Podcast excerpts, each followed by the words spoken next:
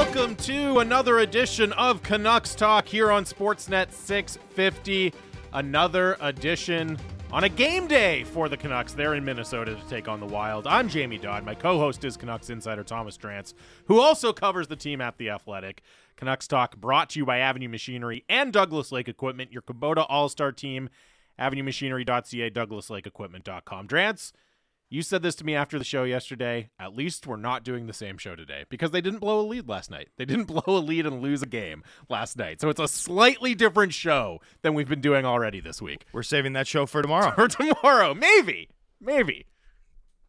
We're saving that show for Although, tomorrow. as I said yesterday, there are actual, actually other ways to lose a game too. Yeah. That don't involve blowing a lead, right? sure. Like that is possible. So it could be a different show even with a loss. I mean, I'd like to have a more positive lead in, but as with everything I mean, else what are you around, gonna do? as as uh, with everything else around the Vancouver Canucks at the moment, if we have a good lead, I'm worried we'll blow it. Oh boy. Um, with Uh, hold uh, on, hold on. I gotta say, gotta gotta pay the bills of that. Coming to you live from the Excuse me. Kintec studio, Kintec Footwear and Orthotics, Canada's favorite orthotics provider, supported by over 1,500 five-star Google reviews. Find your perfect fit at kintec.net, and of course, 650 650 is the Dunbar Lumber text line. it's it feels like another big game for the Vancouver Canucks. The home side rolls into the Xcel Energy Center, a classic house of horrors Yep. for the franchise, to face a Minnesota Wild team that's also winless and is far better, far better team than the Vancouver Canucks. This is an elite team that just has not been able to get a save. They're already six goals below expected in their first three games. Um, you know, it's one of those ones where you can easily count the Canucks out, and we know that this team, it feels like the, their specialty is to pull those out. That said, I, I sort of thought that they'd lose in Philly and win out this week, so um, maybe take that with a grain of salt. The Canucks can beat the Wild at the end of the day. You've got Thatcher Demko in net. I, d- I don't care what he's played like to this point. You always go into every game where you've got Thatcher Demko in net. Pretty confident that you're going to see Thatcher Demko in net. I actually had this conversation at uh, the bar last night. Someone said if Steph Curry never hit another three, just like suddenly Steph Curry couldn't hit another three, how long would it take the Warriors to stop running plays for him? Yeah, or for teams to stop guarding him on the perimeter. 35 games? Oh, right? yeah. Like Yeah. Thatcher Demko would have to play poorly for a lot longer than three games before I'm worried about Thatcher Demko or saying that the Canucks don't have an edge in net in almost every game that Thatcher Demko plays, so long as they're not playing Tampa Bay and the New York Rangers. So, you know, you got Demko, that always gives you a, a good shot. You've got a lot of one shot scoring talent. You've got a power play that can threaten. You've got a defense that can't move the puck. And that's sort of where I get a little worried because that's the biggest distinction between the Wild and the Vancouver Canucks is the Wild have a ton of puck moving players who can both threaten offensively and move the puck to beat Vancouver's forecheck. This is a tough matchup for the Canucks as a result. This Wild team is bigger than them, they're faster than them, they're more skilled than them, and they move the puck better from the back end. So it's a big test at some point this team's going to win. Like at some point this mm-hmm. team's going to stabilize their game. It's almost not about what happens now for me. I mean, this is a big game because you don't want to come into the home opener winless. You know, that would that would be a, a tough spot to be in. depressing starting point Very, very tough spot to be in. for this club. Plus, I think Buffalo, and I've been saying this all along, I think Buffalo is a tougher matchup for the Canucks than they seem on paper. And then you play the Carolina Hurricanes, and the Hurricanes aren't on a second leg of a back to back on that game. That's always a tough game. And then you're playing on the road against a Seattle Kraken team that everyone in this city thinks the Canucks are better than. And they probably are better than, to be totally honest with you. And yet, the Kraken are winning games. Like the Kraken just played the St. Louis Blues really tough, got them to OT despite falling behind. Um, so, you know, the next week for the Canucks, and we'll talk to Dimitri Filipovic about it too, shapes up to be kind of imposing and imposing in a particular way designed to create consternation and histrionics in this market, right? Like losing to Buffalo hurts more. in your home opener Ho- you're right. That that would hurt when you're still winless. that would hurt, right? Losing to Seattle would hurt, right? Like those are those are really scary losses or scary games on the schedule from the wince and brace perspective of what this season could look like this early on if the Canucks don't get it turned around. So tonight looms large and they're playing a superior club. Like they're playing a superior club in a building they've tended to struggle in on the road. Um, you know, at some point, we just hope that they give us something different to talk to, uh, to or talk about, because you know this season was always built once they did the Miller extension, right? My analysis of that deal, our analysis on this show, pretty consistently has been that's a deal that's going to limit the ceiling for Vancouver over the long haul, but it ups their chances of being good this year, and mm-hmm. hopefully we'll get a couple of seasons of fun hockey out of this group that they've built. Well, to this point, it hasn't been much fun. In fact, it's been zero fun. Yep. I, I I would love to see the Canucks just play a fun game, give their fans something to settle down about. You know, not, not even like something to cheer about, just something to settle down about. Because at this point, a win would be a relief. Something to feel like the season is stabilizing. You know what I mean? Yeah. Uh, rather so, than continuing to spiral. And something that shows real progress as opposed to that fake progress that the players and coaches and organization had to invent from the Columbus game to stop from just like being truly hopeless, right? And fair enough. You know, by the way, I, I don't begrudge a team being like, uh, we can build off this when it's completely unconvincing. But that Columbus defensive performance was brutal. There's nothing to build off there, not nothing material, right? Today, you hope that they can actually produce something to build off of, uh, as this season feels like it's spinning, you know, early out of control. Uh, we'll dig more into the matchup with the Wild throughout the course of the show. As you mentioned, Dimitri Filipovic from the PDO cast will join us to look at the Wild, uh, also some of the Canucks' future opponents coming up as well. We'll get the inside scoop from Dimitri. Uh, just a couple of quick lineup notes. Nils Hoglander is going to be a healthy scratch. Think we'll tonight. get into that. We will talk more about that later. We'll hear from Bruce Boudreau on that as well. Tucker Poolman set to be a game time decision. He was not on the ice at morning skates. So we'll talk about all of that later in the show. Uh, again, five o'clock puck drop for uh, against the Wild. Sat and Reach will have your pregame show at four.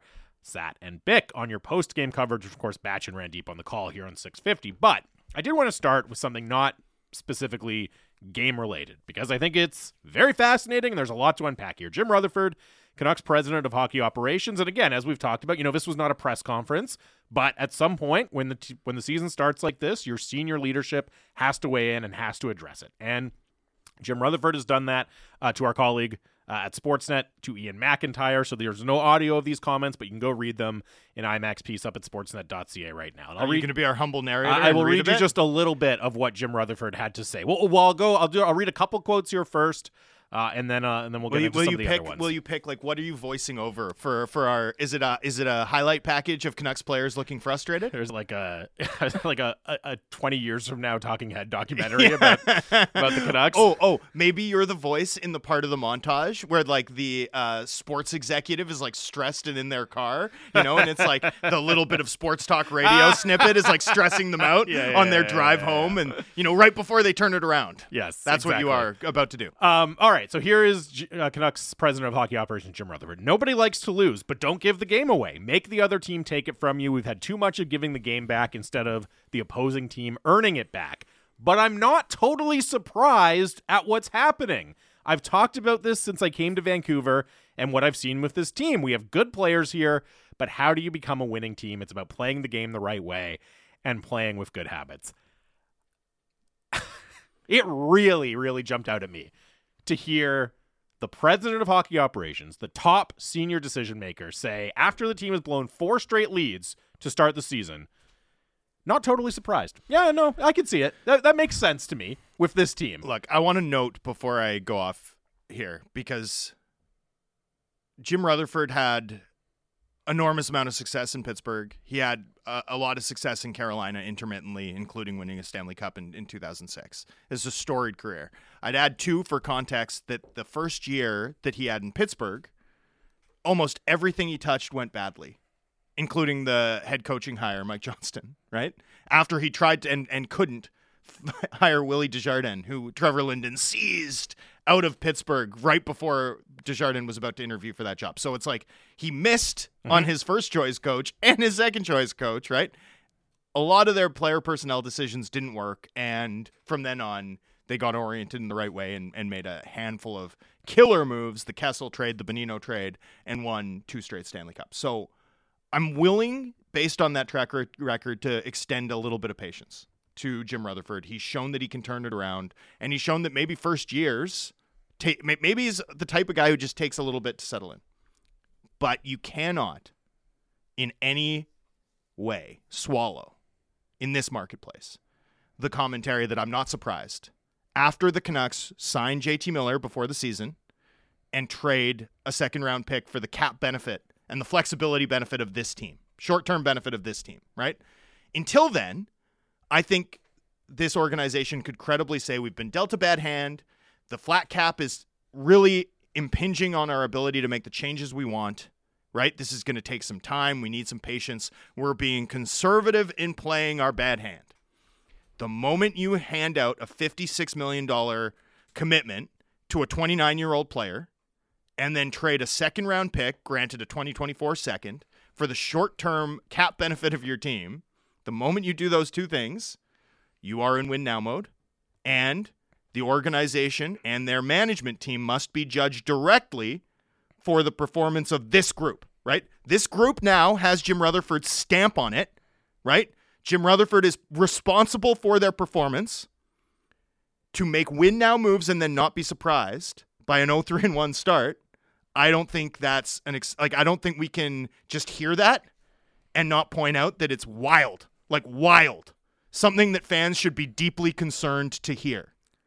It's just really tough to square not being surprised. It's one and look, we've heard a lot from Jim Rutherford that's been critical of the team. If you're right? not surprised by this team being p- performing poorly, then why are you extending its key players and further hamstringing your ability to change direction? Like that that doesn't make sense. and why are you We can't Why- just say that that's a normal thing. That's not it doesn't make sense. why was the messaging that we expect this team to make the playoffs to be good, right? Like w- it, it's just really hard to square that commentary, which again is not an anomaly. It's not as if this is the first time we've heard Jim Rutherford voice critiques and questions about the upside of this team, the winning habits, the culture, right? That's been pretty consistent Oh, for since sure. he's hired. And and so has the concern about cap flexibility, and so has the concern about the defense. Although Jim Rutherford's also publicly said that he thought the defense was, you know, at least prac- like like at least workable, at least workable. But privately, this t- this team has gone about and and knows how big an issue the defense is and how how quickly it needs to upgrade. The fact remains is that if this club was not going to be surprised by their early, by their by this team struggling then they shouldn't have conducted their first summer the way they did, right? Like this, they've they ran another win now summer. This team ran another win now summer. They signed another five million dollar middle six forward. They they signed a core piece for fifty six million dollars. Like they're committed to this group. They have to be judged off the performance of this group. Rutherford might not have built this team entirely, but he decided to enable them to proceed with continuity. That's on him. Like he he wears this. Alvin wears this. This is not Benning's team Yeah. that they inherited. This is Benning's team that they've rubber stamped. And so and to have declined to make any changes, Any really, material except changes for some additions here or there, but no. well, and additions in terms of long-term cap commitments that are going to limit this team's ability to move forward, right? Like this team needs to is it as it, in its current iteration be at least in the mix for a playoff spot or you're a win now team that's not winning. Like say say this team doesn't stabilize and ends up low 70s point totals. I want to note in in outlining this hypothetical, Jamie, I think they're going to settle and be a high 80s, mm-hmm. low 90s point team. My view of what this team is has actually not fundamentally changed yet through four games, particularly because there's been enough in terms of their five on five game. Their forwards, most games have looked more dynamic than their opponents. And I think Thatcher Demko is going to start stealing them games, at least over the course of like a, a short stretch of games. You're going to see multiple dominant months from Thatcher Demko over the course of the season. Put that together, that's enough to be a, a 90 plus point team for me. So I want to say this is not me. I'm, I'm outlining a hypothetical. Say things really went off the rails over the balance of the season, and the Canucks somehow, for the first time in franchise history, win the lottery and draft the Canucks superfan from North Vancouver who happens to be a generational sniper. Like, say that happened. Best case scenario, right? They wouldn't be positioned to compete over the course of his entry level deal because of the decisions made in previous summers and added to to further inhibit this club's ability to improve quickly this past summer. Like that's brutal. That's hard to swallow, right? Like that's a hard thing. That's the meanest thing I can say about this organization. Tr- frankly, it is. But I don't see any other way forward. And so to not be surprised with all of the additional resources that this organization has marshaled for the benefit of the short term, I think that's really hard to wrap your head around. I want to read some of the other comments that Jim Rutherford made, and this specifically was in a question from iMac about how long can you kind of keep believing before you have to consider making some changes? Here's what Rutherford said I don't want to put any certain time on it, but I don't think judging where a team is after a five game road trip would be fair. We just have to build in the right direction. He goes on to say the way the game is played today, giving up the leads, giving up leads in the league happens a lot because it's harder to defend with how much tighter they call the game, how you play defense in this league. But to have it happen four games in a row, that's not something that happens to team. We just have to get to the point, and I saw it in Columbus where we play with a lot better habits. So to be fair, he is perhaps tempering his criticism a little bit by saying, "Hey, look, I'm not going to judge this team after a five game road trip," which is fair. I, That- I- that's that's I agree with- fair point. I agree with everything in that second part. Completely fair point. The only thing, the only thing that stands out to me is something that I'm, I mean, I think really deserves being scrutinized is the I'm not surprised, right?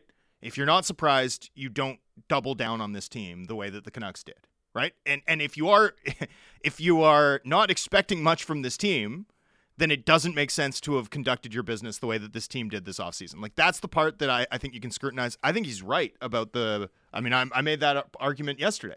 I think he's right about the blown leads being like the Canucks You're going to NHL see it more. record. Yeah, you're going to see it more often. That that's more a reflection of where the game is at today than it is of this team's unique inability to play defensive hockey, uh, in my view.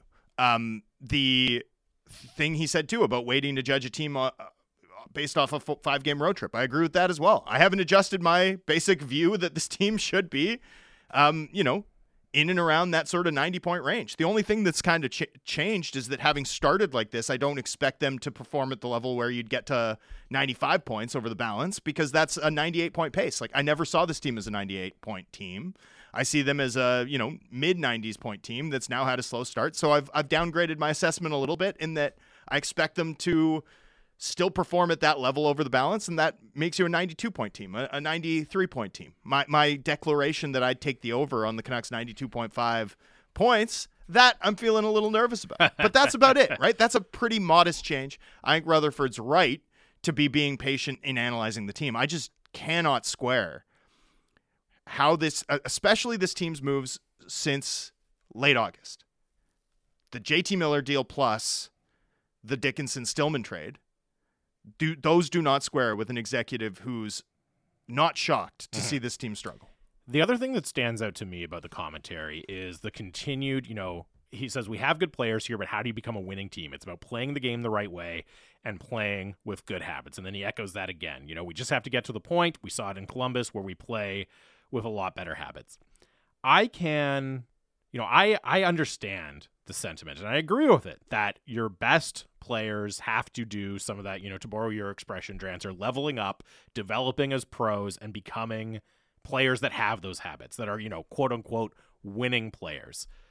But I think that's a necessary part of turning this team into a Stanley Cup contender. I don't think that's a sufficient part of turning this team into a Stanley Cup contender. And I guess the question for me is what's the plan to win with this core players? Is it simply to kind of hope that they develop into winning players with better habits or are you actually going to make some tough decisions to improve the rosters in other ways? And even beyond that you know is it because it can't just be look elias pettersson and quinn hughes uh, you know they're going to learn to be better pros and, and they're going to have those habits and then everything else will flow from that.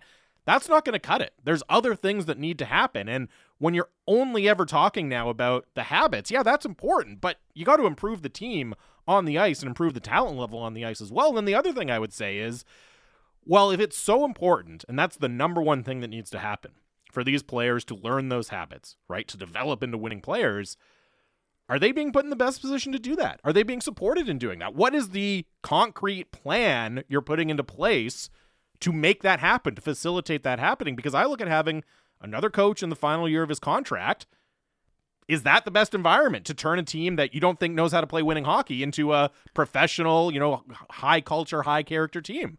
Or where were the free agent signings? You know, who who might actually make an impact here? And you know, I'm not advocating for a Beagle Roussel redux, but you know, there there are moves. There are teams that have guys who've won cups that would love to move off those deals.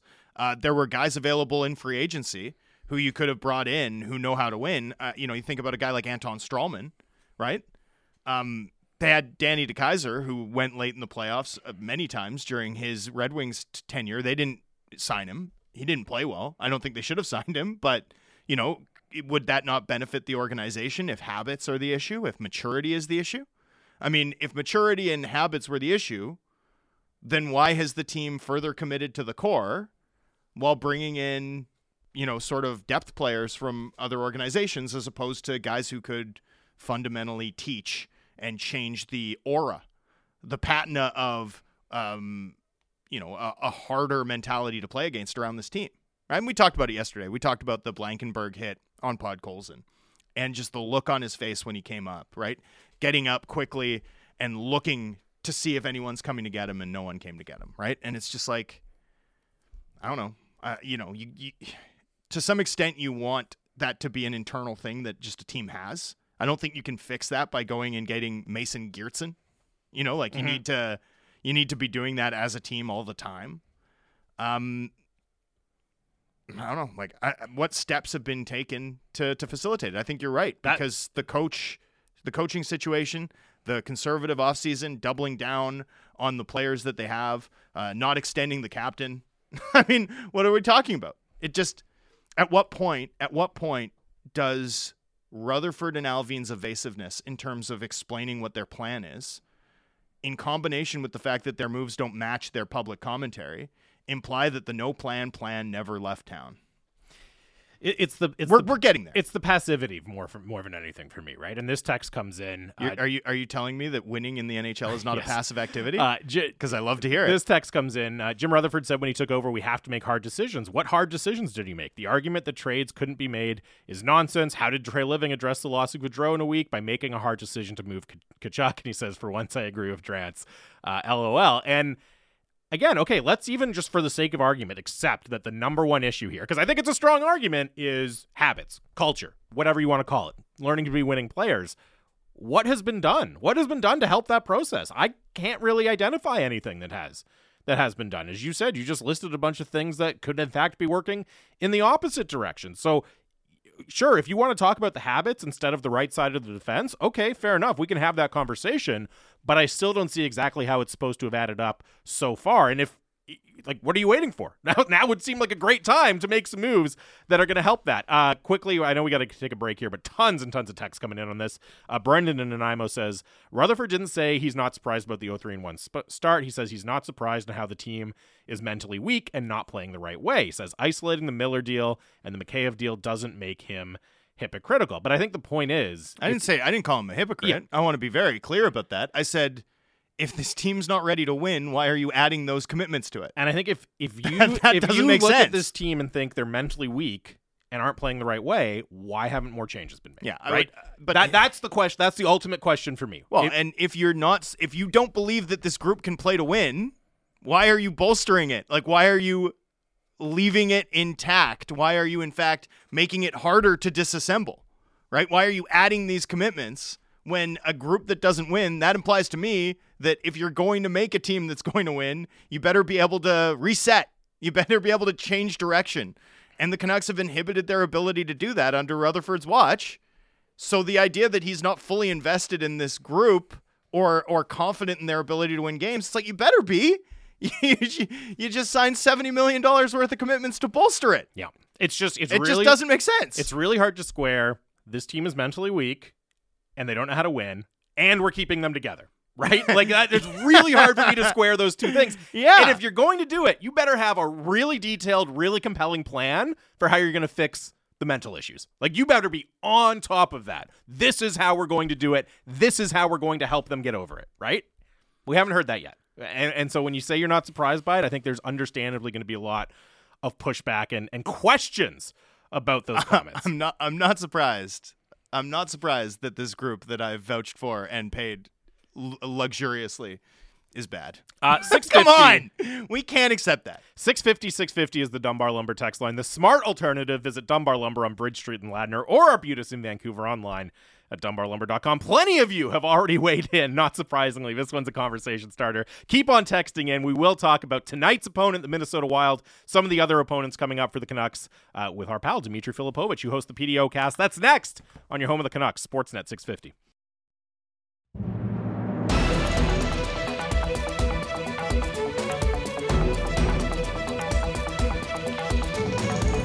Welcome back to Canucks Talk Sportsnet 650, your home of the Canucks, coming to you live from the Kintec studio. It's Jamie Dodd. It's my co-host, Canucks insider Thomas Drance.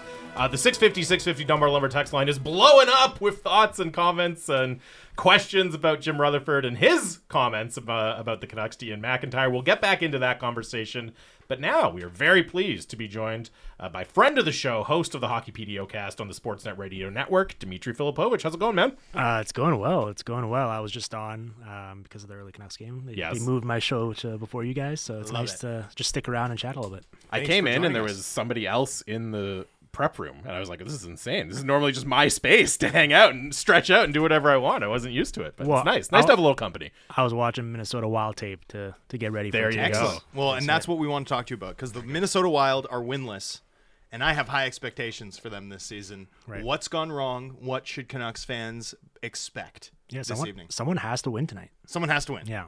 Um, yeah, I mean, it's interesting because I certainly didn't expect this. Like, I think both you and I were pretty high on them heading into the season. We just did our watchability rankings and we had them in the top five, I believe. And Yeah. I think that would have surprised people because the Minnesota Wild had this reputation for years of being like a slow, plodding Minnesota defensive team. Exactly. Um, they've been anything but. They've given up 20 goals against in three games, which certainly is Not at the- great. at the extreme end of things. Now, part of it is just unsustainably bad goaltending, regardless of your mileage on Marc Andre Fleury at this point in his career. No goalie is going to save less than 80% of the shots they face. So I think that's going to rebound for them. There have Unless been, they play for the Devils.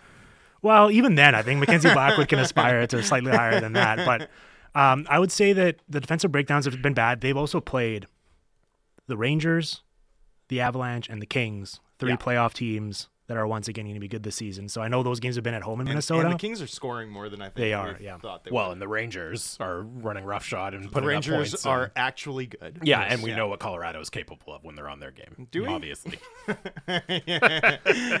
So, so how much of it is opponents? How much of it is goaltending? How much of their early season struggles do you expect to translate tonight? well, here's the thing: their worst players have been their best players. Right. They're getting outscored six nothing at five on five with Kirill Kaprizov and Matt Zuccarello on the ice. That's something that you certainly wouldn't expect to continue. Jonas Brodin's been on the go- ice for seven goals against already Yeah, five on five. incredible. That's not going to continue. So you figure that would kind of right itself at some point here. Um, the defensive breakdowns, as I said, have been quite bad. The effort's been poor. It's been a very slow, sluggish start to the year for them. And the goaltending, like Marc Andre Fleury, who I believe is starting tonight, right? yeah. he's been swimming around there and he kind of it's like the worst version of kind of the caricature of Marc Andre Fleury. Right.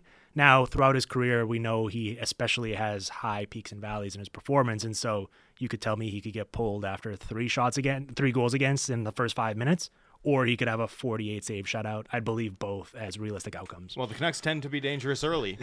Yes, that's true. um, it's wild to hear that stat about Kaprizov, right? I mean, last year, you know, kind of fringe Hart Trophy guy, one of the most exciting players to watch in the league. It, from what you've seen from the tape you've watched, like, is that just puck luck that's going to bounce back, or is there something else uh, afoot with Kirill Kaprizov? Yeah, I, I think they're going to be fine. I mean, they're still scoring goals. Uh, They're averaging four goals for uh, per game so far this season as well. They scored 12 in, in three games. So I, I- they're going to get theirs. I'd imagine it's going to be a very uh, high scoring environment in tonight's game. I believe Elliotte Friedman was on earlier. I was Yeah. listening to him and he was saying, uh, if you partake in such things, hit the over. I'm, I'm with him. Although, of course, as we know in the NHL, whenever you you're leaning so Yes. strongly that way, it's going to be a two one game, and we're going to be like, what? These aren't the two teams we're expecting to see. Am I am I crazy? Because I know a lot of people were really really high in the Wild, and I was as well, to be mm-hmm. honest. But I will say, just digging into this one a little bit beforehand, so they've got some offensive players I really like. Obviously, Kaprizov. I want to talk about Matt Boldy. You know, bringing in a young player like Marco Rossi. I also see a lot of guys who had kind of like career year type years last year, and maybe even unsustainable years, right? With Ryan Hartman, Foligno, Freddie Gaudreau. Is there maybe a little bit more downside to the offensive production from the forward group? And those guys can still be effective players, even Right. if they're not putting up those types of points. But is there maybe a little bit more downside to the the offensive production of the forward group than at least I was anticipating, or some of us were anticipating going into the year?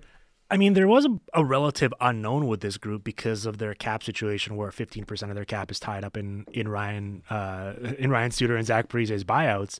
They had to essentially just let Kevin Fiala go for futures, and they didn't really replace him yeah. in the lineup. They kind of took shots on guys like Sam Steele and stuff, and hoping to kind of get get more out of them than they've gotten earlier in their careers. I still like this group a lot offensively. I think that combination of Kaprizov and Zuccarello in particular is one of like in terms of chemistry, one of the best duos in the league. I have really high hopes for Matt Boldy. The surprising part, Tom, has been Marco Rossi, who yeah, over under five and a half minutes for Marco Rossi tonight. I mean, I think it has to be over just because of how comically strange his usage has been so far. Where he's been a healthy scratch, he's going like 10 minutes at a time without even seeing a shift. I mean, it's it's preposterous for a team that has the opportunity down the middle for him to thrive. Yeah. Well, and and I guess the only thing is it looks like they have eight wingers in their bottom six, right? So it's easy, I suppose, to spell him and just give Tyson Jost like a, a shift, for example. Um, how so the Canucks are going to scratch Nils Hoglander yep. today. Uh, in part, I think because there's an awareness uh, of the big, scary, strong team that the Wild can be, even without Nick Deslauriers. Um, how how badly, based on what you've seen of the Canucks, do the Wild match up with them?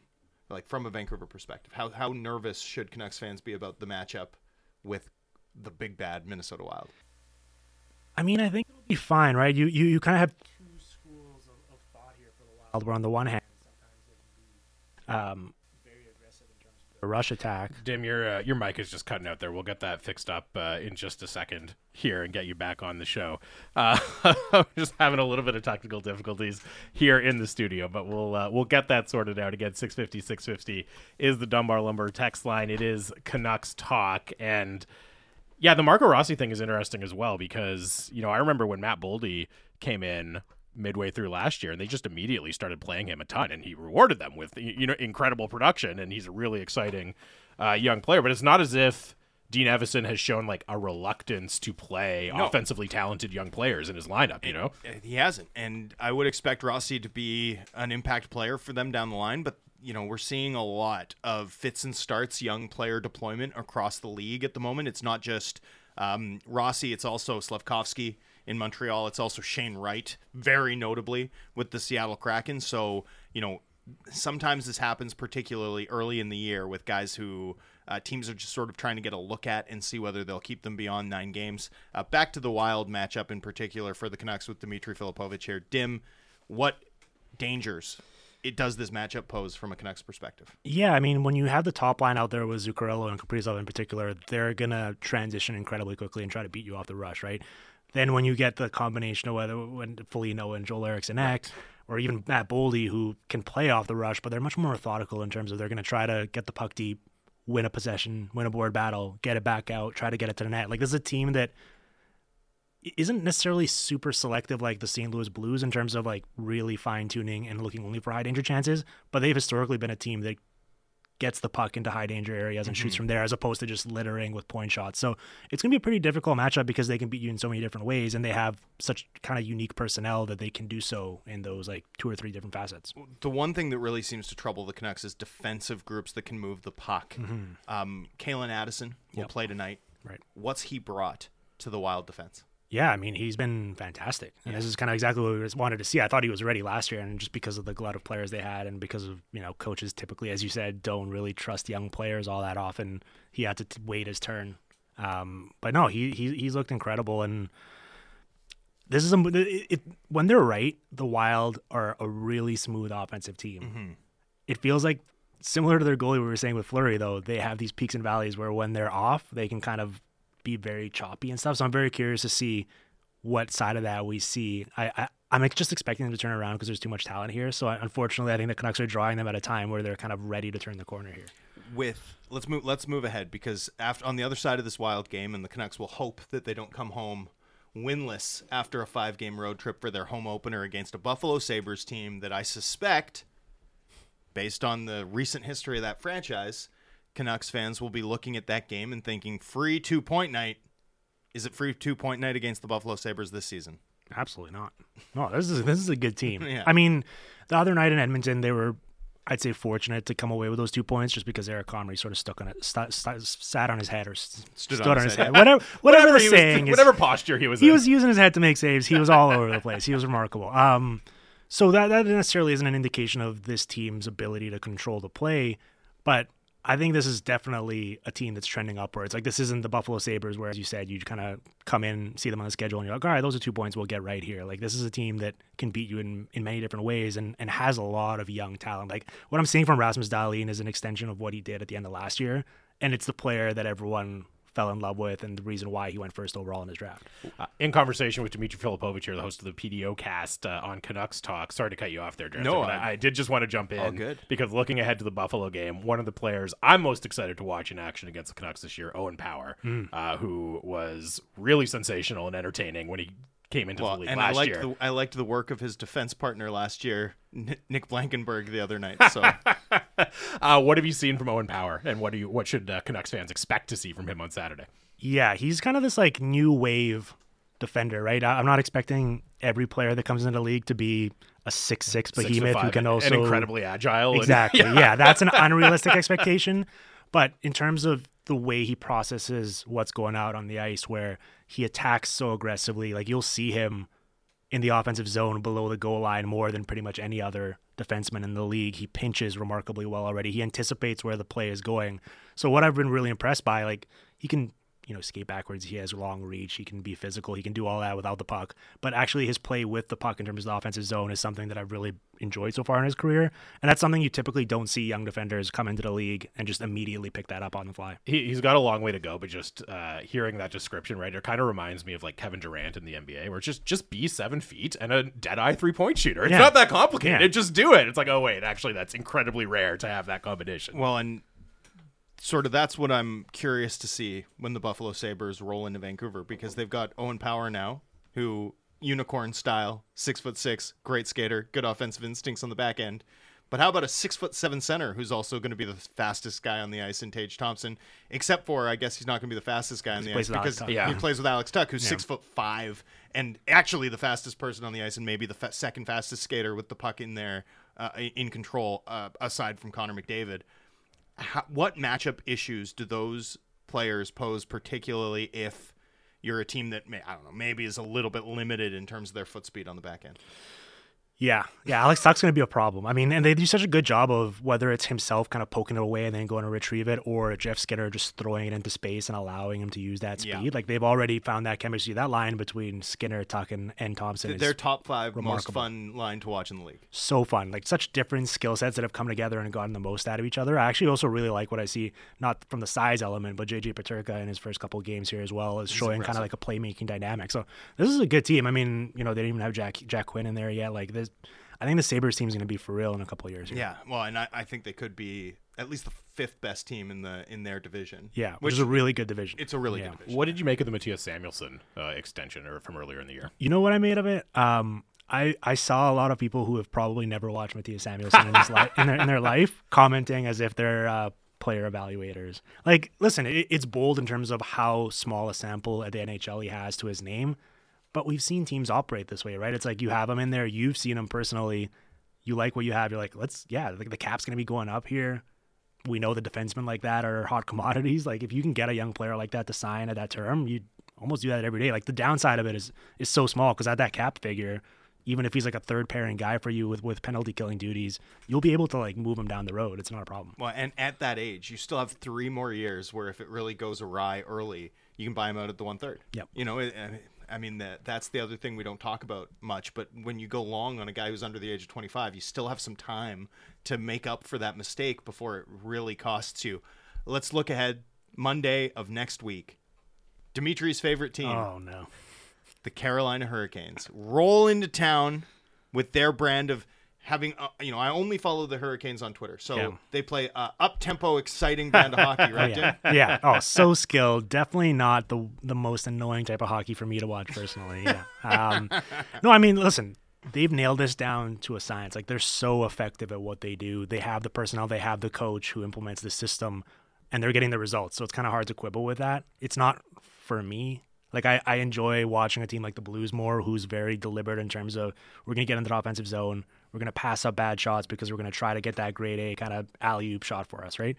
The Canes are the opposite. They like no team everywhere. takes more Yeah. point shots and bad angle shots, and they get away with it, even though it's such an inefficient strategy, because they're the first to every puck. They win every puck battle, and so they're able to kind of they chip away, right? They progressively they start at the edge of the offensive zone. They take a point shot from there, and then by the end of the possession, they've made their way to the net after like seven rebounds. And so it's a very frustrating team to play against because you're just constantly going to be chasing it, and on most nights you're not going to be able to match them from that tenacity perspective. So it's going to be uh, from a foot speed angle.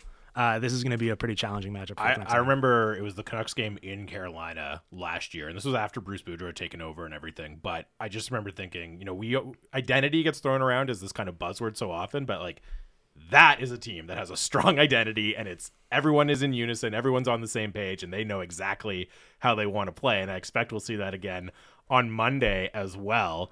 Uh, how's Brent Burns doing for you in Carolina so far? Yeah, no, it's it's it's a match made in heaven. uh, you know, during his prime, he, he toned it down a little last year. We've seen him pick it back up. During his prime, no team, no player really had a higher shot volume, especially from point shots than him. He loved it. And, you know, they had Joe Pavelski there for a while in San Jose, so he was basically just shooting for those tips whenever he could.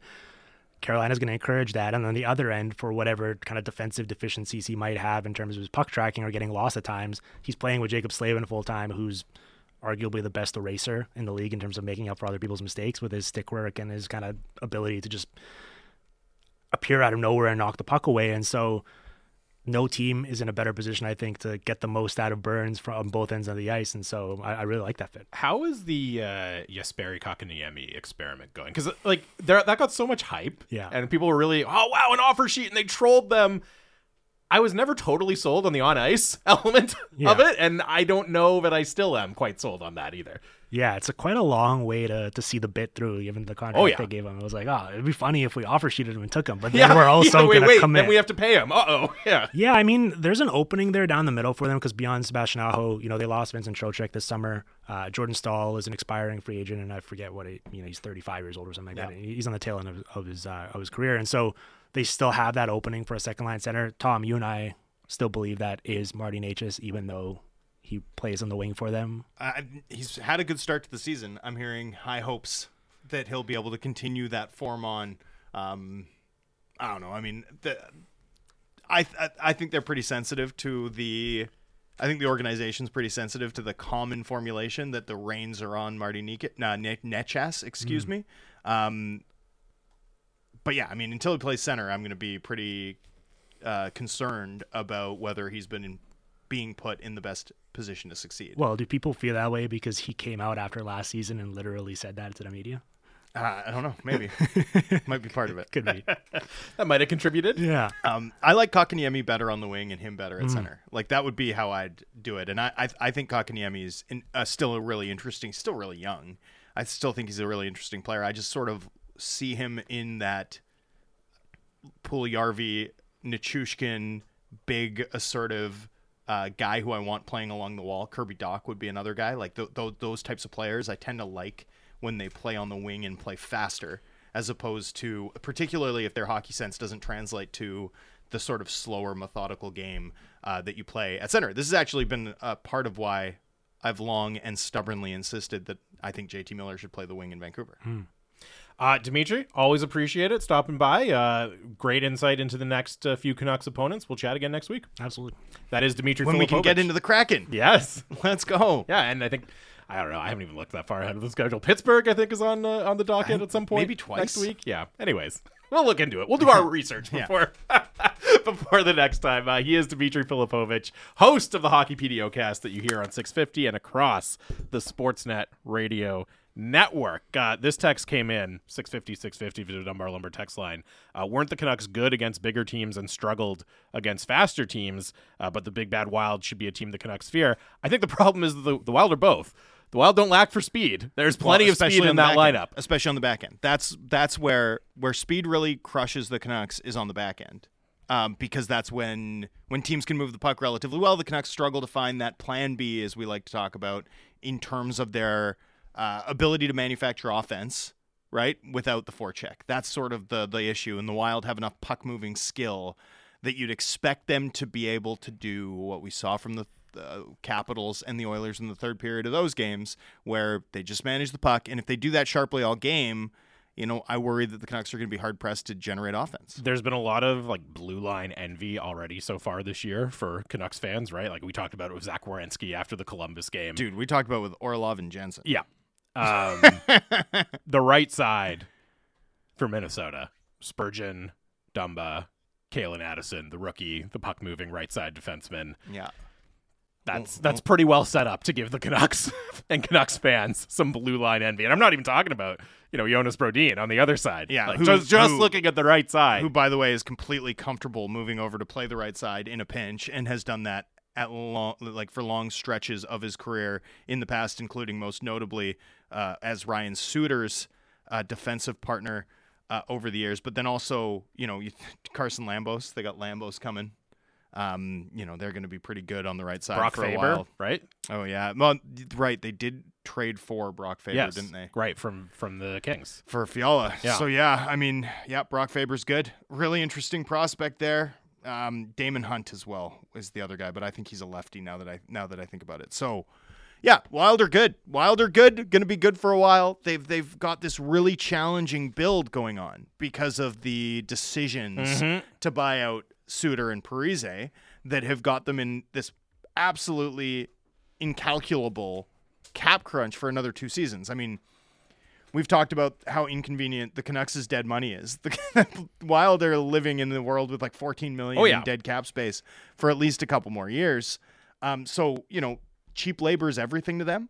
Uh, they went out and got former Canucks director of amateur scouting, Judd Brackett, uh, what they're able to do, the, the development of players like Boldy, like Rossi. And then ultimately, too, because Dumba's on an expiring, and yes, this team's going to be good this season, but things are going to be difficult for them to retain expensive players like that, considering their dead cap space, right? They're going to need Addison to level up, right? Addison right now looks like a nice fit on their third pair. Yes. But over the long haul, they're going to need him to play top four for them probably next season. They're going to need a guy like Lambos to be the next Addison. Uh, and and yet, one thing that Guerin has done really consistently is get the guy like Jon Merrill, get the guy like Dmitry Kulikov, get the one million dollar player who ends up being really valuable for your team. Frederick Gaudreau is another one that they brought in, low cost free agent acquisition, who's been just a gem, an absolute find for them. Uh, the ability to consistently churn out useful players on the cheap, right?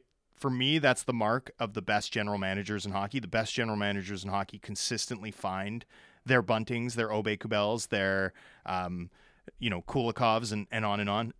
Bill Guerin in his first few years has done it with remarkable consistency, and it's one of the reasons that I think the Wild will be able to handle uh, just what's been a really tough go for them in terms of uh, you know their overall cap positioning. Yeah, Ross and Richmond Texan. Uh, this is a down year for the Wild given the amount of dead cap they have. This is not the same Minnesota team as last year. I still think they're going to be But good. what's what, what, what's hugely different? Fiala Fiala's Yeah, a big loss for sure, and then and then a, a little bit of depth. They're still good. yeah, I think they're.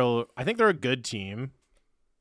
They're not in the tier where you're not worried about them outperforming goaltending issues if those crop up. You know what I mean? Yeah, I mean, not if I don't think they're quite there for me. but I think they can. I think they can overcome them if they're bad, but probably not at the level that like Toronto's were last Yeah. season. You know, I mean that that takes something more. Um, I, I'd, I'd agree with that, but I think it, I still think they're fine. If they're a bottom ten goaltending team, um, five on five save percentage, I'd still expect them to make the playoffs. Yeah, and then for this one tonight, I mean, they haven't they haven't been on the road yet. They've had two days off since their last game. Like they're just, you know, they are just absolutely Well, licking their six- chops, six and licking their chops. Fourth game in six nights for the Canucks, and the Canucks have again. I think. I don't know if there's fitness issues going on. I don't know if that's part of why the Canucks have faded in every third period and really faded in the third period of a second leg of a back to back. But, you know, until proven otherwise, right? That's going to be something that I watch for with a little bit of concern is can the Canucks sustain their form uh, as games get late? Uh, four and six is a really challenging athletic task for this team. Um, and yeah, hon- like, honestly, going back and forth across the continent too, right? Like Totally. started in the mountain time zone, then all the way out east, now back to the central. Well, and let's not forget too, they play again on Saturday, right? So it's like, yeah, it's a six and uh, or it's a four and six right now, but you're also going to be playing a fifth and eight, not as bad as a fifth and seven, but a fifth and eight with, you know, after the game tonight, they're going to fly home.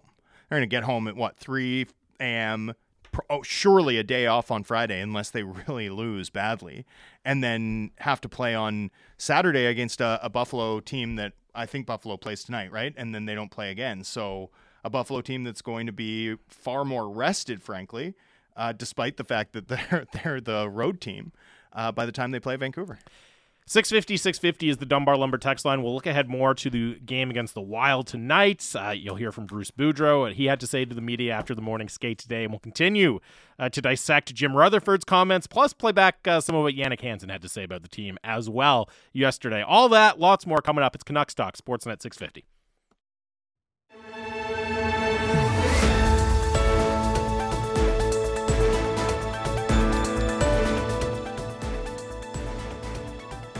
Welcome back to Canucks Talk here on Sportsnet 650, your home of the Canucks.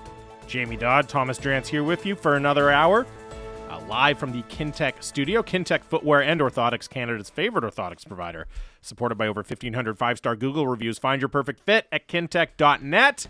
And of course, Canucks Talk is brought to you by Avenue Machinery and Douglas Lake Equipment, your Kubota All Star team, avenuemachinery.ca, douglaslakeequipment.com. I'm surprised how bad our first hour was. Why? no, I'm not surprised. Sorry. Oh. Took me a second. There. I messed that joke. I was up. like, why would you be surprised? it's always bad. Oh man. yeah, that's why I'm not surprised. Yeah. Okay. There we you don't, go. We don't know how to There broadcast. Yes. Hey, we're gonna talk. Can we start with Jannik? I want to right. start. I want to start with what Jannik Hansen said yesterday. I know there's lineup news. I know we can do Yeah. other Yeah. stuff. yeah. But I love me some Jannik Hansen truth bombs. They're my favorite thing. Jannik Hansen, you know, settled in North Van after his playing career. He was a great player with great habits who worked hard during his during his time in Vancouver. Underappreciated, frankly, as a Vancouver Canuck. And he cares about this team. He cares about like the crest on the sweater, right? He he wants to see it worn with pride. He wants to see a team succeed here. You could tell that would mean the world to him. In that, I feel like he shares a lot of traits with Canucks fans. And Mhm. so I always love hearing him analyze the team, particularly because, and this is consistent with how he was as a player too. You know, you Canucks players would filter off the ice after a loss, and they'd be talking to the media, and everyone would sugarcoat it except Jannik, who'd just be like, "Oh, we were awful. Man, did we play bad." he became such a go-to quote because of it, and it's just carried over into his skills as the best analyst in the I uh, I didn't realize because obviously you know it takes the summer off, understandably so. There's not a lot of Canucks stuff happening always in the summer. I didn't realize how much I had missed the the twice weekly Jannik Hansen hits on Oh, our station so until they good. were back. They're They're, great. good. They're fantastic. They're must listen every week. he had some commentary that I particularly liked about the defense. Uh, as someone who's been talking about this for a while, so, So, let's fray, first of all, uh, yeah, Jannik Hansen talking about the defense right now. Um, I I think we got to go back to, to the summer, and we talked about what this team needed, um, and and it needed to, to solve their, their defense. They didn't, and I think this is uh, what we're seeing right now because it, it was never a question about whether or not this forward group could score goals. They can, and they've scored enough goals through four games to win four games. Uh, the, the problem being they, they can't they can't defend, they can't keep the puck out of their own net, um, and that of course is a big uh, big issue. Um, but, but again, they, they come back with, with the same defense. Um, maybe even uh, limping in a, a couple of injuries. Tyler Myers, uh, Dermott not in to, to begin with, uh, which all of a sudden you, you're you're digging even deeper into your defense pool that was already thin. Um, so so yeah, it is an issue because it's an issue you don't see fixed that easily. Um, penalty kill being penalty kill, we we've been on top of, of specialty teams for so long with this team, and, and it's something they need to, to sort out because it, it's losing them games almost uh, every game that, that this year. It's it's been some sort of specialty teams that come back and bite them in the butt. Um, like I said, they, they've uh, they've scored enough goals to win all four games. Um, but when you give up four, five, six goals, well, you're, you're not going to win in this league. Um, you're not going to win consistently. Yeah, there will be entertaining games, and you'll win some of these six four six five games here and there and everybody leaves uh, the, the rink excited for for a game with a high scoring affair. Um, but if your aspirations are to anything more than entertainment here and there you need to to bury down and find a way to keep pucks out of your net. That is Jannik Hansen yesterday from the People's Show with Bik Nizzar here on Sportsnet 650. So, a couple things that I wanted to react to because he's right, but do not take it for granted that this team is just going to continue to score goals. Do not take that for granted. One of the things I'm most concerned about with this team, to be totally honest with you, that I didn't quite expect was how little they've generated Yep. in terms of quality five on five looks in their games. Now, the power play is going to buoy, in my opinion anyway, this club's offensive attack. They do have quality attacking talent up and down the lineup, no question about it. But if they're not generating much five on five, um, that could be an issue as their shooting percentage regresses. One thing about this team to this point is they've actually been fortunate in terms of their finishing luck five on five. They've scored more goals than they were expected to based on the chances they've generated to this point uh, by one and a half, right? Only generated seven and a half expected goals, scored nine. If that percentage normalizes and regresses, I think you could see this team actually struggle offensively unless a line that Pettersson's not on starts regularly manufacturing zone time and pressure. So I wouldn't take it for granted necessarily that we know this group can score goals. Like we do, we know there's offensive talent there, but we haven't seen this sort of consistent five on five um, scoring chance generation that would even lead me to be confident that this team can play the type of entertaining but hollow hockey that Jannik Hansen's laying out. There's a chance they're worse than that if they don't start finding ways to enter the zone, win the neutral zone, and play with the puck in the offensive end with a centerman that's not Elias Pettersson on the ice consistently. And I want to really, the thing that really jumped out to me from that clip from Jannik, and it, it kind of ties back into the conversation we were having earlier in the show, you know, based on Jim Rutherford's comments and the overall direction with this team, where's it, where is it going? What's the plan? You know, as Jannik said, everybody knew, everybody within the team, without the team, fans, everybody knew that the defense was an issue going into the summer. No steps taken to fix it. Now, look, there is a reality where you say, you know what? The options weren't there. There were no trades that make sense. Rather than do something rash, we're not going to, you know, we're, we're just going to be conservative. We're going to wait. We're going to be patient. And we're going to try to fix this problem down the road. That's fine. I can buy into that line of thinking. But then, as you said earlier, Drance, why are you also concurrently making win now moves if you know you weren't able to fix this blue line? You weren't able to add the necessary talent boost to this defense. And, you know, the other thing that Jannik Hansen says that I think is really important to note there, it's not as if that's that's a long-term project rebuilding that blue line, right? So even if you couldn't do it perfectly, I'd at least like to have seen a start this summer. You know what I mean? And as he says, it's not as if you can just snap your fingers. It's a hard problem to fix, and they haven't started to fix it yet. Well, Dermott and uh, Stillman, would I, I'm sure they would say are their start. Uh, Elias Pettersson in the third round of the draft would they'd probably say is part of it. That Kondratiev kid too in the seventh round, who's you know playing really well in the o- Ontario Hockey League this year, but those are sort of longer term lottery tickets. Yeah, I, look, I don't disagree with you. I mean, I don't think there. It's hard to overhaul your blue line for sure, and yet, you know, you look at that Blankenburg kid just the other day. Like they talked about European and college free agents. Um, they added that uh, one guy that the Minnesota Wild didn't sign, the first round pick, but Mhm. um, you know, Nils Åman's an, a nice find, I suppose. Um, you know, he doesn't. I don't think he's played well, but I feel like it's been taken out. Uh, people are a little bit overboard about how well he's looked like a fourth line center. Yeah. an NHL fourth line center. Good, not moving the needle, right? Like it's a good find, but whatever. You know, whatever. Like, should he be in the lineup over Nils Hoglander, which we'll get into? Like, come on. No, of course not. Particularly given that this team hasn't spent enough time in the offensive end generating chances, which Nils Hoglander can do regardless of your mileage on his finishing ability. So, you know, yeah, it's going to take a while. The one thing that this team's not going to have the benefit of either is it's much easier to rebuild your blue line with cap space. Yep. Right? I mean, you can get guys like Gustus Bear. you know, teams will give away good defensemen if they're on big contracts, right? You could you could trade for Jake Muzzin tomorrow if you wanted. Yeah, you'd have to worry about the injury issues, but Jake Muzzin would be this team's second best defenseman. You know, like it is what it is. Um, up and down across the NHL, if you have cap space, there's ways to improve your blue line because no one else has it.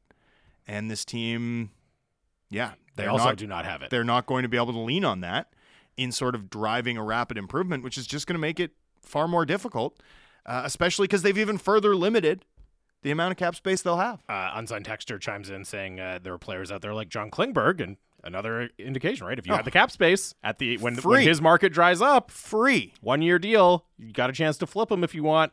Yes, that's another missed opportunity uh, because of cap space. I wanted to play one other thing from Jannik Hansen um, because I thought, you know, we talked about it and we kind of chewed on the players only meeting after three games a little bit, but I, I thought Jannik had a really interesting answer to that happening and, and just kind of the mood uh, that the players might be living in right now. Here's Jannik Hansen. Yeah, reality hits real quick. Uh, normally, you kind of have a okay touchy feel with us 500, uh, maybe a game above, a game below, uh, five, six, seven, eight games into the season, kind of get your footing. But but right now, it's uh, I sense panic, sheer panic, to be honest. Um, the fact that they call a players only meeting uh, two or three games in, into the season is concerning. Um, that leads me to like locker room issues, leadership uh, problems, and all these things. I, I hate to speculate about, um, but but when I see something like that that early, um, that that is what it leads me to. Um, so so again, you hope that this is uh, I don't know a, a mental mental mental fart, if you will, and then they're right back on track. Um, but it doesn't get any easier. They're running into a mini team now that that on paper looks looks good. Um, that haven't found their footing at all either, uh, and then they're back home, and we're seeing uh, seeing good opposition teams again. It's never easy coming home after a long road trip, playing home opener, all these things. Pressure, team aren't, aren't performing. Uh, you, you need to sort this out really quickly, or we're gonna be right back where we were last year, where we started discussing, well, what's going to happen with the last 50 games of the season here. Jannik Hansen again on the People Show with Bik Nizzar from yesterday. Sheer panic is what Jannik said. He is his reaction to a, a players only meeting after game three of this season. Yeah, he's right. Obviously, he's right. He's always right. The thing to remember, too, is after tonight, it's just five games, can't be said. Okay? After tonight, if you lose in regulation, right, you, you then need to be a 100 point team to get to 95. Mid 90s requires a 100 point performance after tonight. So we're already at a point where the math becomes arduous if the Canucks don't bank two points tonight. That's that's just where we're at. Like I I'm not. That's simple math. You need 100 points to get to 95 if you don't get bank uh, if you don't get a point tonight, at least one. So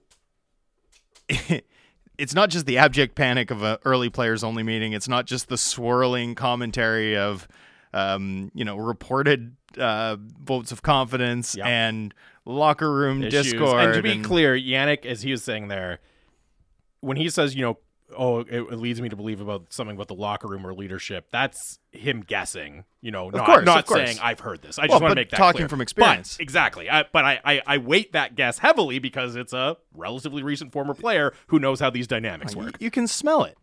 You know, you can sm- like a players only meeting after three games is wild. No one, no one's gonna hear that that happened and think that's normal. Uh, yeah. Oh, that sounds all right. That's yeah, that's about right. Yeah, three games, sure. No, no one, no one's gonna think that's normal.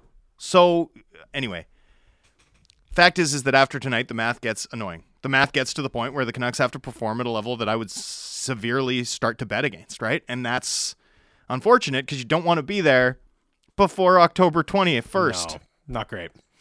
and then as and, and we've made this point as well, but as Jannik says, right? Like you're going to be the less rested team on Saturday in your home opener Yep. against Buffalo. Dead against on. a talented team. You're the less rested team tonight. You're the less rested team tonight, and then even on uh, on Monday, yeah, Carolina will have been out here for a little bit, but they're not. As you said, it's not second half of back to back, and they're a really good team. So it's two really, really tough games The coming home as the well. Carol, the Philadelphia and the Columbus losses are just going to loom so large for this team, right? Um, you needed those. You needed those, and the way that those games were lost that the shorthanded goal in Philadelphia and the Johnny Gaudreau, you know, yakety sax goal in Columbus, like those are uh, going to loom large if the Canucks can't pull a rabbit out of their hat tonight. They're uh, plus 155, which Yep. means they have the same odds of winning as the Carol as the Phoenix Coyotes tonight, as the Arizona Coyotes in uh, or are they Phoenix now? They're Arizona, right? Arizona. Yeah, the Arizona Coyotes in um, Montreal. so if you're feeling really crazy and want to do one of those Coyotes Canucks parlays, you'll get good odds. Yeah, Wild minus 180. Please don't do that, by the way. tonight. I want to make make it very clear that I am not advocating for that. The true degenerate bet, the Canucks. And the Coyotes Canucks Coyotes money line parlay. parlay. Absolutely, oh my goodness. Yes, uh, that's a, that's going to be big If- stay away for me. Yeah, if you're if you're tempted by that, Uh, by the way, sense. I'm gonna. Uh, I know I've made this the last two games and it it has not hit, but uh, I'm gonna ride or die with uh, Andrei Kuzmenko back with Elias Pettersson plus 330 anytime goal scorer. There, there you go. Yeah, I I don't hate that. I I would. I'm worried about the Canucks offense tonight. You know, Oh yeah, hundred percent. like I really think people are underselling just how much this team has struggled to generate. And if you are encountering a wild, if the Wild are serious about tonight, right? If the Wild come out hungry, what does that look like? It doesn't look like the big bad burly Wild pushing the Canucks around. It looks like the Wild coming out and from the drop, something we have yet to see a team do against the Canucks, controlling methodically this game. And we've seen what it looks like when when good teams dial it up against Vancouver this season. We saw it in we saw it in Washington, we saw it in Edmonton, but we haven't seen a team like really come out and for like 45 minutes just put the boots in in terms of avoiding turnovers, managing the puck conservatively, controlling the game. And when teams have done that for 20 minute stretches against the Canucks, they generate nothing. No suspense. My concern is if the Wild come out, because I guarantee you Dean Evason has seen it. I guarantee you he's watched the film and thinks, oh, we can actually take the wind, we can take the oxygen out of this game if we just manage the puck carefully, if we're really careful about beating their forecheck, if we're really sharp about how we make those passes, we can suck the air out of this uh, offensive attack. If they come out and play like that for 45 minutes to start the game, you know, I think you I think there's a really clear route to like a 3-1 win that feels lopsided for the Wild.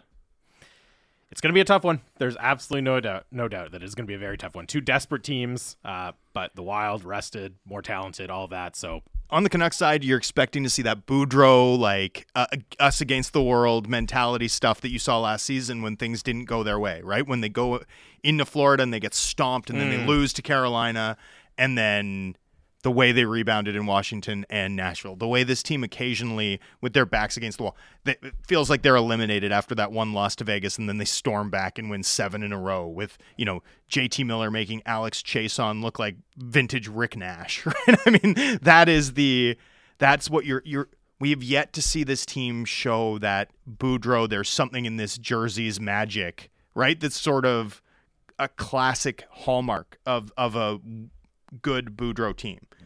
They're never out of games, right? They're never out of on a road trip. It doesn't matter what the odds are; they'll run through a wall. We haven't seen that yet from the Canucks under Boudreau this season. It's all we saw from the Canucks under Boudreau last season. If you're waiting for it, like that's what you're hoping for tonight. What does a Canucks win look like? For me, it looks like uh, one of those classic Boudreau wins. We'll, we'll talk lineup decisions, I guess, in the next segment. yeah, we're right? gonna we'll take an early break here. Uh, 650 650 is the Dunbar Lumber text line, so you can get your thoughts in. Up next, you'll hear from Bruce Boudreau, and we'll uh, dissect some of the lineup decisions. Uh, maybe chat a little bit more about Jim Rutherford's comments as well. Final segment of the show coming up here on Sportsnet 650.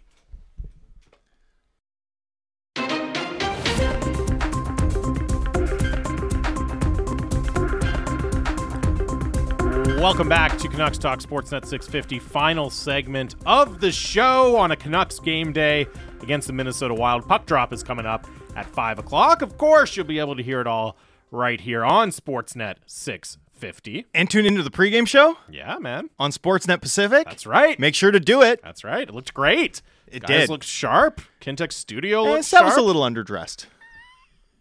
I just assume that if if Sat decided to do that, then it was the right call. You know what I mean? Like in terms No. of sartorial decisions, that's I- I'm taking my cues from I, Sat. I, I saw him just outside during the break, and yeah, got to wear a suit, bud. I don't know about that. I think you can do it a little more casual in the studio. Anyways, yes, it is back on Sportsnet Pacific uh, tonight. For this one, it'll be at 4:30, I believe, on Sportsnet Look, Pacific. If you look like that in a suit, wear a suit. That's my that's my rule. I wear I wear a suit all the time, and I don't look like that in a suit. Um, you're never, you're rarely going to regret wearing a suit. You know what I mean? Never. It's it's it's pretty much always a good option. Unless it rains. Yeah, that's fair. Unless it really rains and you get caught. Hey, lineup decisions. Yeah. So, So, here, here, here- here's what I'll do because I want to play. I want to play Bruce Boudreau, and we can hear his rationale. I'll just run through a, a couple tweaks to the forward lines. All right, J.T. Miller with Mikheyev and Garland. Uh, Garland draws back in. Horvat with Pearson and Boeser. That's the same from what we saw last game. Pettersson with Kuzmenko and Podkolzin, and then Joshua Åman and Lazar on the fourth line, which of course means Nils Hoglander is a healthy scratch. Turned out just to be a one game reprieve for Nils Hoglander uh, after that last one, Drancer. And then on the blue line, Hughes with Luke Schenn, OEL and Myers, uh, and Stillman and Burroughs together. with Tucker Poolman Poolman, status game time, game right? time decision. So lots to digest there. Uh, let's hear what Bruce Boudreau had to say to the media before the game today. Uh, Garland coming back in. Yeah. Um, you know, what, what was your message to him of what you want to see tonight? Well, I think the message was said when you sit him out. That's the message that uh, he's a really good player, but we just need better. If we, you know, I mean, and like I said the other day, was I have to pick one out of maybe six guys that I could have done that with, and uh, uh, so I mean, we did it with him, and and uh, he's he's got a a good character. So I mean, it's not something that he'll he- he'll take lightly. He'll work harder. I know he will, and uh, that's what we need from him. your experience when you've had situations like that in the past, um, what have you usually seen in terms of the response the, the next game? Uh, it varies. Like I mean, that, we'll see. But I mean, usually guys with good character uh, come back and play really hard. I expect him to do the same.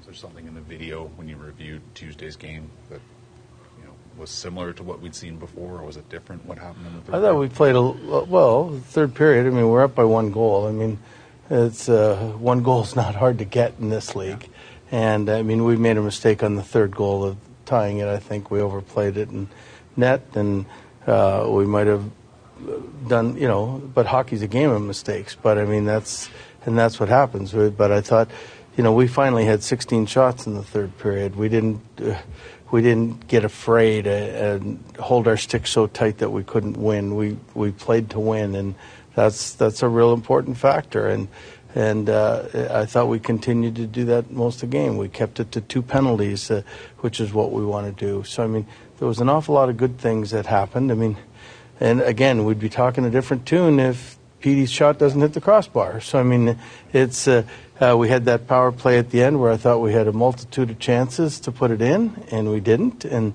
um, but tho- those are things that are happening when things aren't going good for you. When things are going good, those things those things score. You know. So I mean, um, I, I came away thinking it was a back-to-back game and against a team that could really skate, that were really hungry, and I thought we did more than hold our own. Poolman's not out there again today. Um, is it more of the same? Mm-hmm. It's a game time sort of decision with him. Um, and then uh, the decision to sit out Hoglander. I mean, you said there's a few options. Was, uh, was Well, I mean, there's t- you know we got 13 forwards. You go down to them and, and you go, okay, like uh, who who we playing here? And this is a bigger physical team, and and sometimes you make decisions on that. I told Hoggy he's playing pretty good. I really like the way he's playing, um, and be ready to get back in in a hurry. But sometimes, you know, with uh, uh, I'm not saying with analytics uh, on this part, but I mean, sometimes you look at your opposition and you see what you need. You know, I mean, I'm not sitting Garland out again. Uh, I think the point was made. So uh, we have to sit somebody out. just to go back to your thing about Poolman. So if he's game time, I mean, we saw three guys rotating in on the third pair. It's sort of not set. What you're saying for tonight? No, we're not set. Well, we'll see. If, you know, the doctor said uh, uh, Pulley could go if he's up to it. What are you expecting to see out of Minnesota? Obviously, another team looking for their first win, Well, especially. I think a pretty mad team. You know, I mean, the they're supposed to be one of the best teams in the league, and they haven't shown it yet. So I expect, with two days off since their last game, that they're going to come in. They got Greenway back in, so I mean, their size is going to be way more evident today, and uh, they'll come at us really hard. And uh, that's the way they've always played. And uh, I don't expect anything less. I expect a real battle.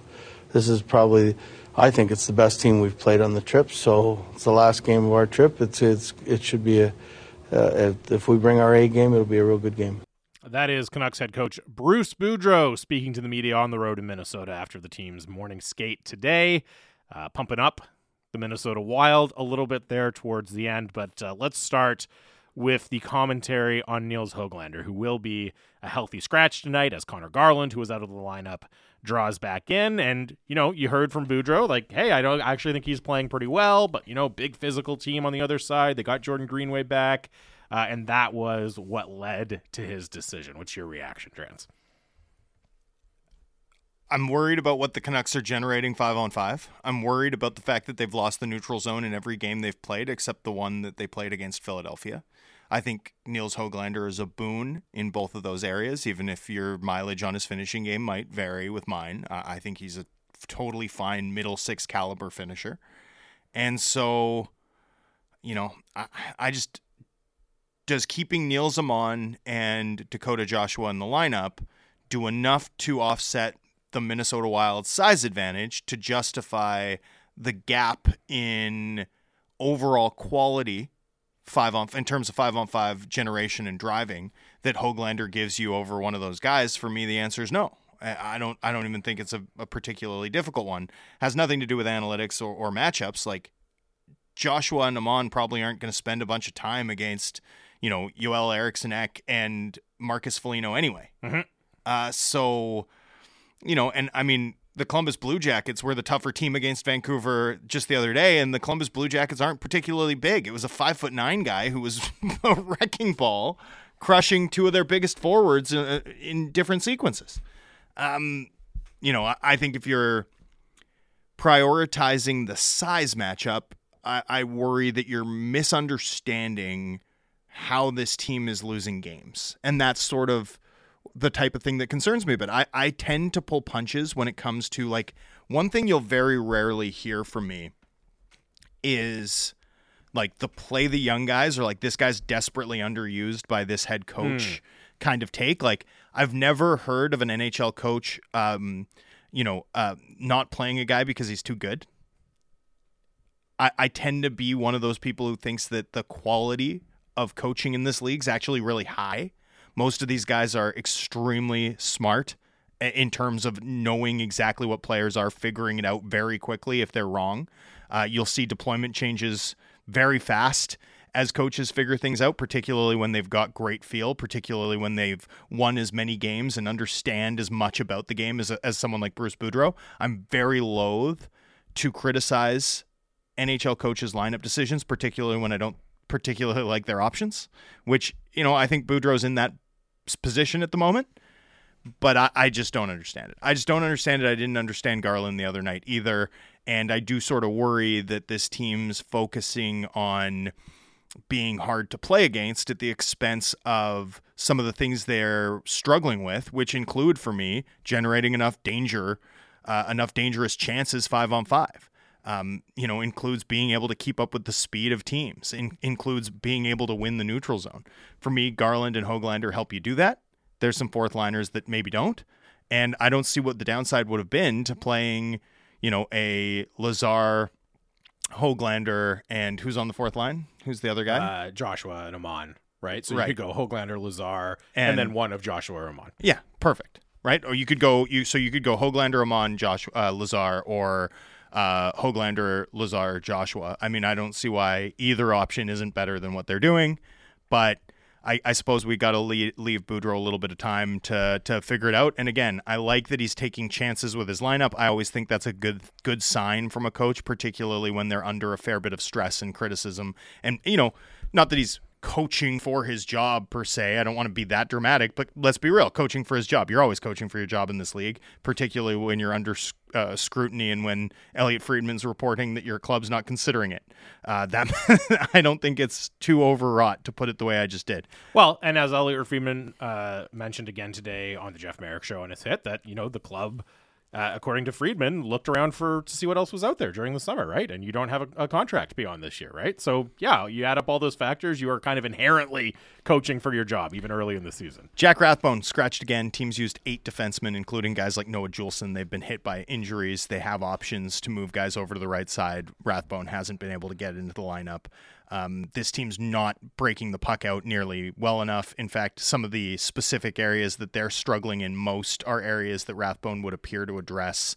Uh, it's a bad sign for him that he is getting no opportunity. Uh, and again, I, am not the well. Why if the coach would only play him? Like if Rathbone had had a stronger preseason, he'd be in the lineup. This isn't you know a hugely suspenseful uh, thing, nor nor do I intend it to be a you know unqualified indictment of of Bruce Boudreau. But from an organizational perspective, you know we talked about this a little bit last summer. Like you have to be really careful about when you get value for guys. Right, right now, for another team, if you were like, hey, well, you know what, what do you like Jack Rathbone? Like, yeah, we like we like Jack Rathbone. Well, what would you pay for him? Well, he doesn't play for you, so a conditional seventh, mm. right? I mean, that's that's where the Canucks now are value wise, with a piece that for sure would have had cachet six seven months ago. So just one of those ones where it feels like a missed opportunity from an organizational perspective in just about every respect, and you feel bad for Jack Rathbone since he turned pro, since he signed with the Vancouver Canucks. Um, you know, in that unique window which I think gave them a, a fair bit of um, leverage to make sure that that deal got done, to make sure that he didn't consider, or at least too strongly consider, going the Justin Schultz route. Um, you know, spends all that time on the um, taxi squad. Yep. Very few pro games. Gets a brief cameo with the club toward the end of the 21 season. Uh, loses his job very quickly in the early part of last year. Doesn't get the call up because they run out of call ups. Signs a two year one way deal in part because the organization felt that themselves felt that he'd been hard done by down the stretch last season um, and now plays all the preseason games and doesn't get a look in the first five games of the season, even as the defense struggles to move the puck and, and deals with injuries. I mean, the frustration level must be through the roof. It would be through the. This is not a fair spot for him. And again, not. I'm not trying to frame this as an indictment of Boudreau, but this is a mess now. This is a mess for Jack Rathbone. The other part of the Jack Rathbone situation that stands out to me is, you know, when he signed his new deal, you and I had the conversation on air, right? And we even talked to Jack Rathbone. That was a big vote of confidence for management. Two year deal, one way deal, right? Not league minimum, a little bit above that. They were obviously very high on what he accomplished at Abbotsford. They really liked that and they wanted to give him a vote of confidence and basically say, look, you're an NHL player now, right? Mm-hmm. That that's kind of what that contract communicated. So they had a certain amount of confidence in him. Okay, maybe you can you can pick holes and criticize some of what he did in preseason, but he he makes the roster. That's a management decision. Sure, it's done in concert with the coaching staff, but still management. Again, you're an NHL player, you're here. He's not been not being played by the coach. Again, as you say, that could be absolutely be the right reason. That could be putting the team in the best position to win, but also kind of looking at it from circumstantially, it seems like maybe another area of disagreement between coach and management. That, that management has repeatedly given a vote of confidence to this player, and yet the coach is not ne- necessarily on side with that. Well, and you know, with deleterious impacts in terms of what it does to the price of that asset, right? To to the value of a good young defenseman that the Canucks are holding. In fact, probably the only one in the system, right? Who's now very much a like just from a trade market perspective this is now a distressed asset. This is not a you know affordable young player with some upside. This is a distressed asset that teams would be looking at you know for free only for free only um, suspecting that they'll have a chance to claim him off waivers anyway. So why would they give up an asset for? I mean that's really where you're at in terms of in terms of the value of jack rathbone. And that's you know absolutely wasteful considering this club's lack of assets generally, and considering the fact that he would have been extremely valuable as as recently as three months ago, right? That's um not and maybe not extremely, but valuable uh, as recently as three months ago. That's that's the other side of this, and you know same old story for this club. At some point, it gets frustrating to talk about. TJ in the Valley says uh, Hoglander, Åman, Lazar would be a solid fourth line. I don't understand the hesitancy. Look, we heard Bruce Boudreau's rationale, as you said. It's he's in a tough spot, right? The team is losing games. He's trying to find answers. I understand all of that. I also just think, you know, reacting to the fact that Minnesota are a big, tough team, at a certain point, you got to lean into your strengths, right? You have to be more concerned about what you're doing and your process than the other team. Look, there's always matchups to consider and who are we going to play against this guy and all of that. But I don't know that you're going to necessarily be successful by kind of trying to ape what makes it, you know, oh, hey, that team's really big. Well, we got to dress our biggest lineup. Well, what do you do well? What does your best lineup do well, right? Try to make the other team react to what you're doing for once. And the other thing I'll say is you still have, look, let's say you took Dakota Joshua out. First of all, you wouldn't even have to do that. You could take Nils Åman out, who has size, but not what you think of as like a tough, physical, imposing player. You could you, but even if you did take Dakota Joshua out, again, it's it's been largely theoretical with Joshua to this point. The idea that he adds that that grit and that physicality. You still have Luke Schenn in the lineup who's going to play big minutes. You still have Riley Stillman, who you acquired again recently explicitly for that purpose, and potentially Kyle Burroughs. So how, and Kyle Burroughs potentially. So how many roster spots exactly? Even if you are saying, okay, we got to account for the size of Minnesota. I mean, how many roster spots are you going to accept a talent downgrade at to do that, right? Like you're already doing it in a couple of different spots. Well, and don't forget the other area that the Wild have an advantage in going into this game. It's not just size. It's this. Scoring depth. Okay? The Minnesota Wild are going to ice a fourth line that includes Brandon Duhaime, who's skilled. Sam Steel, a recent first round pick who's extremely fast. And Tyson Jost it was like good, legitimately good. Right? So, what's the other thing that now the Wild have an advantage? They have an advantage on size, and you're never going to be able to compete with Greenway, Eriksson Ek, and Foligno p- being thrown out as a line together. Like, this team does not have bangers like that. They just don't. But now you're also having to compete with the fact that when the Wild throw their fourth line out, there's a real offensive attacking threat. And when the Canucks throw their fourth line out, there is not so again, it comes back to what I'm talking about, where I'm wondering if my, my concern with this move isn't so much the like give Hoglander a shot, play young guys, so much as it's a worry about whether or not this team understands what makes it difficult to beat when things are things are going. You know, uh, that's sort of my concern here um, with the Hoglander scratch. 650, 650 is it's the- exhausting. 650, 650 is the Dunbar Lumber text line. Uh, Mike and Victoria says if Rathbone can't even get a look uh, while Stillman, Poolman, and Juulsen play, how bad is he? That's what other teams are going to be asking, right? Like, no, no, no. Other teams are just going to say we're going to have a chance to claim him off waivers. Yeah, yeah, yeah. We're we're going to have a chance to claim him off waivers, right? I mean, you know, when when a fantasy football manager who hasn't dressed a guy like starts trying to trade him to you, you're like, well, you're not using him like you're not using him. That tells me everything I need to know about what you think of him. I can claim him off waivers with a fifty dollar FAB in in three days. Like you literally laugh, decline the trade, and text the guy and say LOL. Right? That's going to be the same thing. Like that's the same thing that a GM would say to the Canucks if they were in, you know, oh, what about Rathbone? Like LOL. Yeah, he's not playing for you. Yeah, you're going to waive him. You're and he, they're probably not, by the way, but that would be what teams would think. You're going to waive him. Well, I believe Rathbone is still ra- waiver exempt.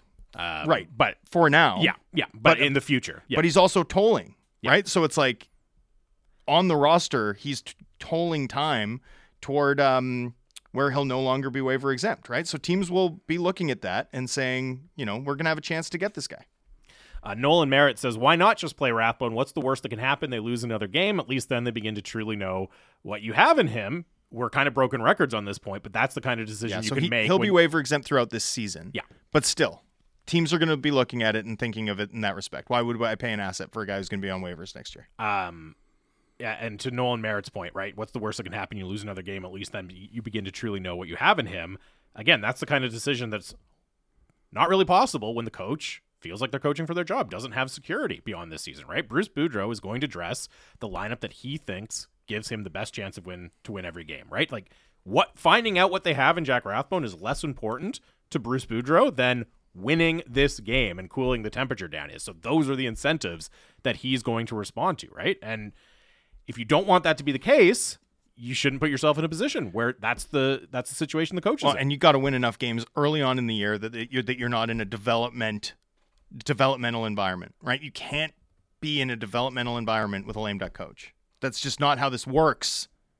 Despite this team's this is the third straight year we were in this situation if you think about it. I mean, Green I guess wasn't a lame duck last year cuz he just signed his extension, but like we've done this now in each of the last 3 seasons where it's like the coach's well, and status is the plot. and because of how the season went for the Canucks last year, we all knew Status didn't even coming. matter, yeah. right? Like we all knew it was coming, and then yeah. It, It- it's just wild. It's just such an it's such a wild way to try and run a hockey team. There's no way you're ever getting the best out of a, a group of players, uh, or or out of an organization, or going to be on the same page in terms of making sure that player utilization enhances their value with the big picture in mind. If you're consistently structuring it like this, this goes beyond management, right? We've changed management and we're in the exact same spot. Suggests that maybe it's something bigger. Um, Graham says, I think they need to give up on putting in tough players and hoping they'll make a difference. Need to focus more on improving their team toughness culture and standing up for each other. I agree, right? I think the idea of, oh, we're not tough enough, go out and find this guy who's really big and strong. I, I understand it to a certain degree, but you have to have that mentality as well, right? You we talked about it yesterday. I never, I never, I, like I'm an analytics guy, right? Like I'm a numbers guy. I think the best players win games, right? But I never want to see a guy expect to get jumped after throwing a big hit, get up and find no comers. Like the Columbus Blue Jackets were down 2 1 at that point in the game. When Blankenburg went back to the bench, what do you think the conversation was like? Do you think they thought they were going to win after that? I can promise you they did. They knew. Like, oh, we're not losing to this team. I, I, I don't know what else to say about it. It was I, I- when I watched the clip again because I was so hmm. infatuated with Blankenburg and I wanted to see it again, and I saw that he got up defensively, and then was like, "Oh, no one's coming." It just upset me. Truly, it upset me on so many levels. Uh, and even before you got off on that, Rager texted in. They weren't being tough anyways. Go back to Drance talking about Blankenburg. So there you go. You're He called it. He knew where we were going uh, with that one. Uh, and that, that's the thing. And also, I will say, oh, look, okay, hey, accountability. You know, you're an offensive player. You're paid to produce. And you're not producing. We're going to scratch you. Whatever. All right. I don't think it necessarily is going to help the team win tonight, but I can kind of see the logic. Well, doesn't there have to be some accountability for the player that's expected to bring that element, right? Like, again, I know I've been harping on this with Joshua, but that's what you were signed to do.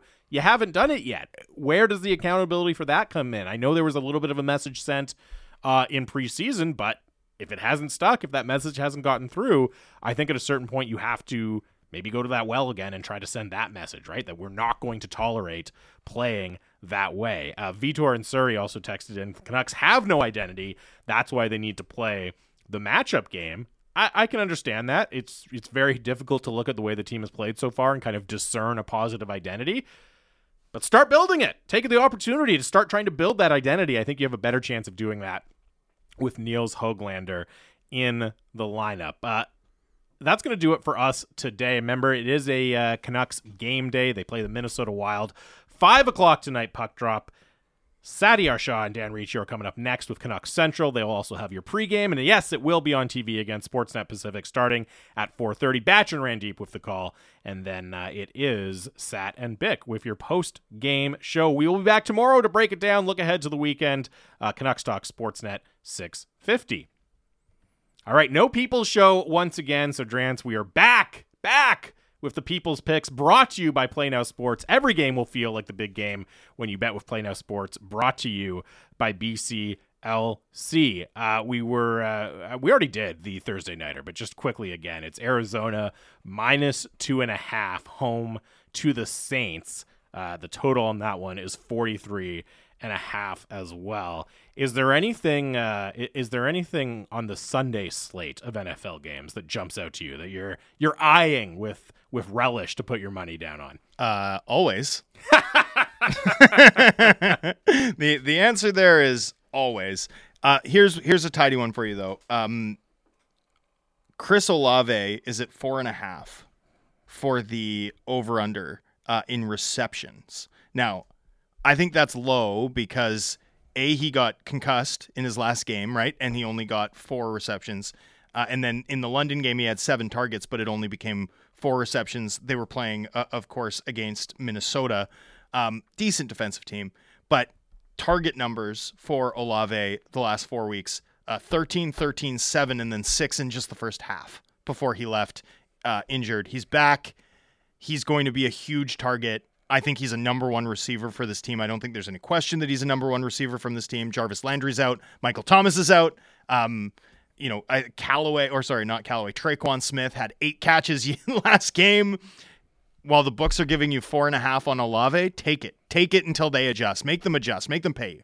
Four and a half, that's great value on Chris Olave receptions for Thursday night. I'm gonna uh, I'm gonna do one that's gonna make producer Dom happy here. I'm taking. I can't believe I'm saying this. I'm taking the Jets as road dogs in the Mile High City On the against money the. Denver Broncos. Uh, no, no, no. They're only they're, They're only uh, plus one. They're only plus one. That is, I, I, I love, I love the Broncos minus one. oh, Only one point from the second best defensive team in, in the league. I'm just doing anything I can to fade Nathaniel Hackett and Russell Wilson. Get out of here, Drance. As you should. The- Get out of here. I'm sorry, I'm sorry, but if you've been watching the Broncos, Their They're defense is really good. their defense is the second best one, best in the league. They, their defense is overwhelmingly good, and the only reason this team's not an absolute wagon is that Nathaniel Hackett and Russell Wilson might be one of the worst head coach QB combos going right now. They've played how many? Like, hold on. Look who they've played. Who? The AFC The West, Broncos? Yeah. good teams. They played against what the Colts were awful. They played, But the Colts- twi- the Colts lit on up the Thursday Jags. Ah. I mean, the Colts are bad, no question, but like Matt Ryan, I mean, Matt Ryan crushed the Jacksonville Jaguars last week. Anyways, there's a, a vote of confidence from for the Zach Wilson Jets No, for you. I'm I'm I'm I'm in on the Jets. I'm in on the Jets. Seriously, I've been in on the Jets all year, but I'm out on that. I think that that line is way too low. I'm fading your people's pick. I wish I could right. bet against your pick in particular. There you go. Maybe, maybe we'll come up with a way for you to do that. Well, Uh, I mean, Play Now already has. it, Thank yeah. goodness. Um, Thanks, that- Play Now. That is today's People's Picks, brought to you by Play Now Sports. When you choose to bet on sports at playnow.com, you're playing on the only site whose profits go back to BC. Canucks Central is next. It's Sportsnet 650.